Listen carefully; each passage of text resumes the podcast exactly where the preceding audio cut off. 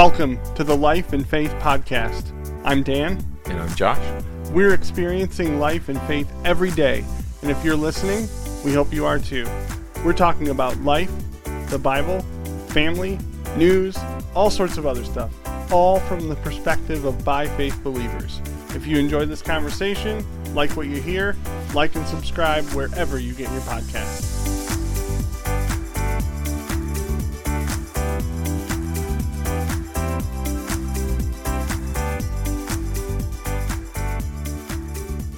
Another tremendously beneficial practice as a Christian is to know the Word.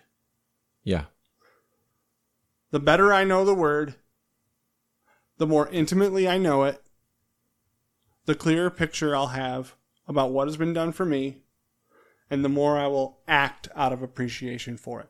Yeah. But Dan, sometimes reading through the Bible can be daunting. I just wish like I wish there was an episode of somebody's podcast that would talk about that. Are you saying that I'm overlapping? No, no, no. I, what I'm saying is, is that if you skipped an episode, here's where that episode can apply. So if you haven't listened to that episode, here's a plug. Shameless. That's a good one. Yeah. Uh, it's about scripture memory, but it's also it's really about just knowing what the specific scripture means and committing that to memory. Yeah. hmm Yeah, being re- like uh, you think about Jesus in the wilderness, the temptation where Satan came to him and tried to tempt him. Eh, His go-to every time that Satan attacked him, from all these different angles, it was Scripture, and and because he could quote it like that, and that should be the that should be the driving force behind you reading and learning and knowing your Bible is I have to be ready at a given notice. I don't know where the attack's are going to come from, but but the word is my shield and our sword, right? It's the only way we can do battle with the daily onslaught. And if you feel like you're going through it, it's because you are. There's a spiritual warfare happening out there. We see on the surface things happening, but there's things happening behind the background. Uh, and and Jesus gave us that example. So you're you're barking up the right tree, absolutely. Sometimes people will, especially when we're starting out, we might think that we know what the Bible says, but we can be wrong.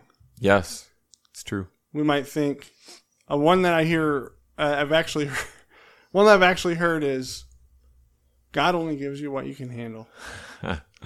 Yeah, there's You know- scripture that says otherwise.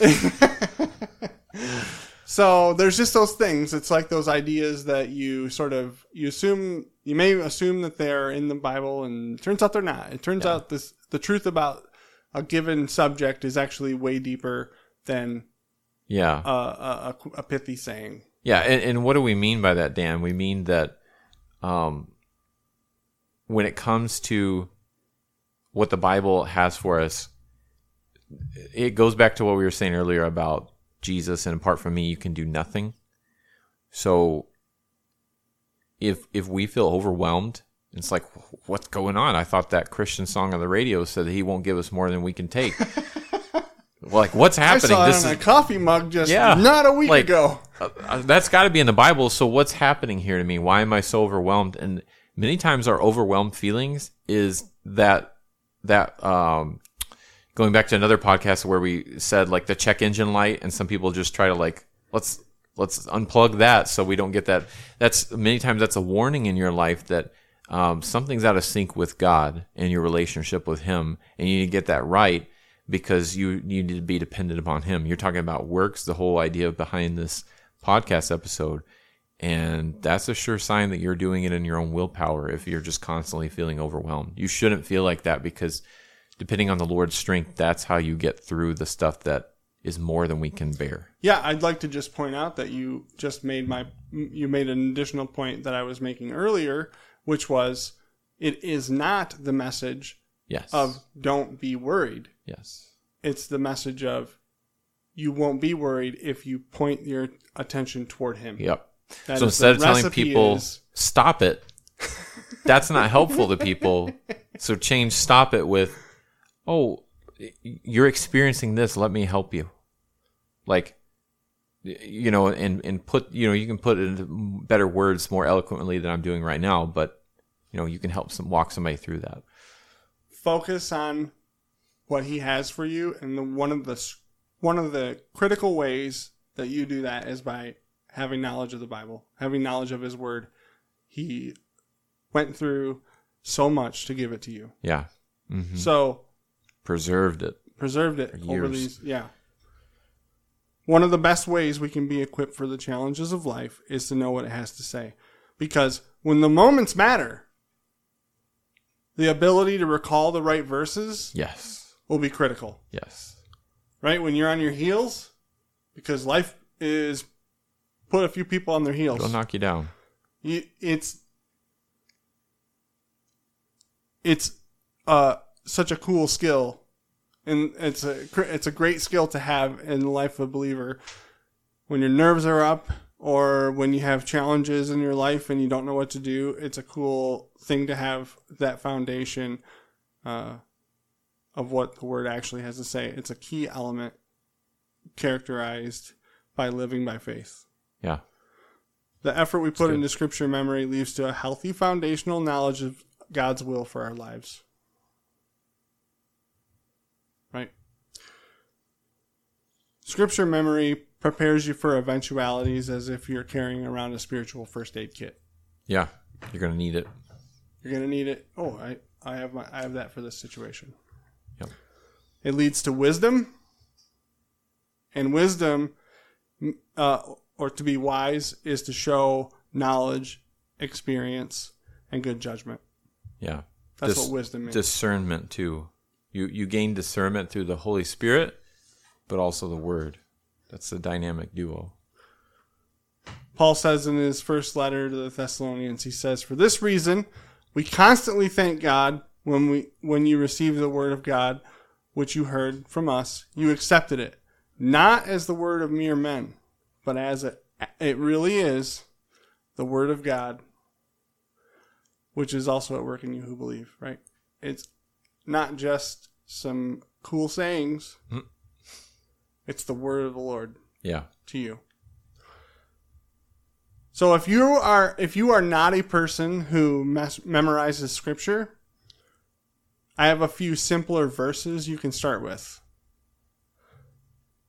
Hebrews 13:8. Jesus Christ is the same yesterday, today, and forever. Hmm. that's good. It's an easy one, right? Yeah, First Chronicles 16:11. Seek the Lord and his strength, seek his face continually. First Thessalonians 5, 16 through 18, you might remember this. Rejoice always. yeah. Pray without ceasing. Full circle. In everything give thanks, for this is God's will for you in Christ Jesus. Right. It's a little bit longer than the shorter ones, but it's like but it's so it's like rejoice always, pray Yeah. without ceasing, in everything give thanks. They're noticeably shorter, e- even there, you know, than the other verses. Yeah. I think that's by design. Psalm 56 3. When I'm afraid, I put my trust in you. hmm Right. Acts 16 31.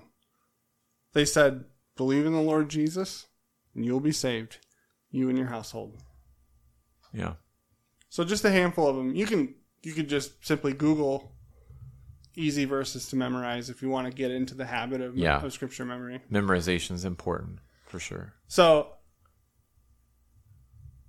I'm asking a question I already have an answer to for myself, but I want to hear your answer. Sure. Have you chosen a life's verse? Do you have a life's verse, or do you have a like in your marriage? Do you have a life's verse? Yeah, I will say in my marriage, uh, something that like when there's a holiday, ever since we were dating, if we have like a, a card that we get one another, um, we would uh, typically write Romans eight twenty eight in it, um, and that stemmed from, uh, you know, we didn't have like a normal dating relationship like most people did. We had a long distance relationship. I lived in. Uh, Fort Worth area of Texas, and then she lived up here in this area of um, Michigan, and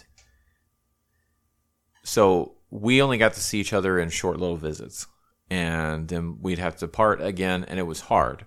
Uh, again, this goes back to a principle I I gave on one of the earlier episodes, but you know, uh, it may seem a little trivial even in today's like adult world, but for us as uh, young kids, really, you know, we were we were uh, in our upper teens, but at the same time, it that was the biggest thing that we had gone through at that point. So it was really hard. Um, and even then, we can still like even when things are rough right now, Uh, maybe circumstances going on in our marriage. I've still I've even recently looked at her and I said I'm just glad that we get to do all this together. And at the end of the day, I go home to you. At the end of the day, like like we don't have to part speaking of thankfulness, like that's something I constantly go back to. At least we're together now. At least we're not across the country. I, I, still that's still a source of encouragement to me where God took us from. So getting us through that tough season for us was Romans eight twenty eight, and even still in our marriage, we continue to say that, and that's obviously you know if if anybody's not familiar with the reference, um, all things work together for good to them that love God, to them that are called according to His purpose. And uh, so, and many times that doesn't necessarily mean that it's good for us in a moment, but it's all working together for our ultimate good. And really, what is our good? What is our good is what God determines is good. And that's the tough part, really, of that verse is it's not always what you think is good, but ultimately, if God views, views it as good, it's good in every sense of the of the word there. So that that's hard, but and, and then I guess for me personally, I've had two kind of life verses. The first half of my life in my younger years, it was um, Galatians two twenty, where I'm crucified with Christ. Nevertheless, I live, yet not I, but Christ that liveth in me. In the life which I now live, I live by the faith of the Son of God, who loved me and gave Himself for me. Um, that's got me through a lot of hard times as well. But um, a much shorter verse. I just rattled off a pretty long verse, but a short verse that has taken me far in the last I'd say 10 years of my life, 11 years of my life has been John 3:30, and that is he must increase, I must decrease. And there's a lot packed into that little verse, but it is the it is both the encourager to me and the and what levels me at the same time of like bringing me back down when I'm I go higher than I should. Yeah. Our family has a life verse. I don't know if anybody in our family knows it except for me, or that we even have it, but it's there. And our verse is Ephesians 1 3, which says, Praise be to the God and Father of our Lord Jesus Christ, who has blessed us in the heavenly realms with every spiritual blessing in Christ. Hmm. That's good. We did decide that back a while back, but we just don't we don't focus on it much, and that's not good. But we, you know, we um, but it is there. That's one that I always come back to. That's half the battle. Having it. Second half is, you know, keeping it at the forefront. Right? Keeping it at the forefront. Yep. yep. And we don't. Um, well, anyway, all scripture is useful uh, for teaching and training in righteousness, but some people do find it helpful to pick a verse and sort of stick with that one, or yes, or have it define a season and and meditate on it in, in life. You can almost view those verses as your anchors like the whole Bible, like you just said, it's profitable. It's needed. None of it's, you know, none of it we can do without. But I think God, the Holy Spirit leads you in that for a reason. Are you a person who memorizes scripture? Makes yes, a practice of it? I would say definitely did a way better job of it as a kid because I was, uh, my parents put me in, um, you know, different programs like Awana, uh, those types of curriculums, you know, that teach you versus. Um, I've done some of it on my own, uh, but yeah, I think just uh, memorizing it enough to where it becomes you, you, speak it like a language. It should. We should, as Christians, we should speak another language, and that's biblical, whatever you want to call it. You know, a biblical language. We should have that. So I'd say you know, I there there's been seasons of life too where I've given it more attention, uh, where maybe I'll commit to like a season. Like I just got through talking about, there's a season of life where we're going through right now where we're praying earnestly for something, and we've been through other seasons of life where I've just committed to I'm going to lead my wife in like a little Bible study and we're going to talk about it and we're going to memorize scripture together. And it's it stretches us every time with trying to memorize especially the older you get right? It's harder and harder to commit things to memory but uh it's good. It's a good discipline. I agree. It's one of the things that, again, just equips you for those cha- those times when, uh, when you need it. yeah I have a few tips for someone who wants to memorize scripture. The first one is to set a goal. You might think that you want to memorize five or something like that. Or I want to memorize one thing this month. Or maybe you'll say, like a year, I want to memorize one per month. Or maybe you'll say that you want to memorize an entire chapter, which is a lofty goal. But set them, right? The next tip I want to give you is find a rhythm when memorizing. I'll give you an example. I think it's Philippians. It says, Let us consider how we may spur one another on toward loving good deeds. Hmm. When memorizing, it helps, in my mind, as a musician, maybe that's where I get it, but to memorize it in a sort of a rhythm. If you can find ones that may, that meet a kind of rhythm, then they become easier to easier to recall.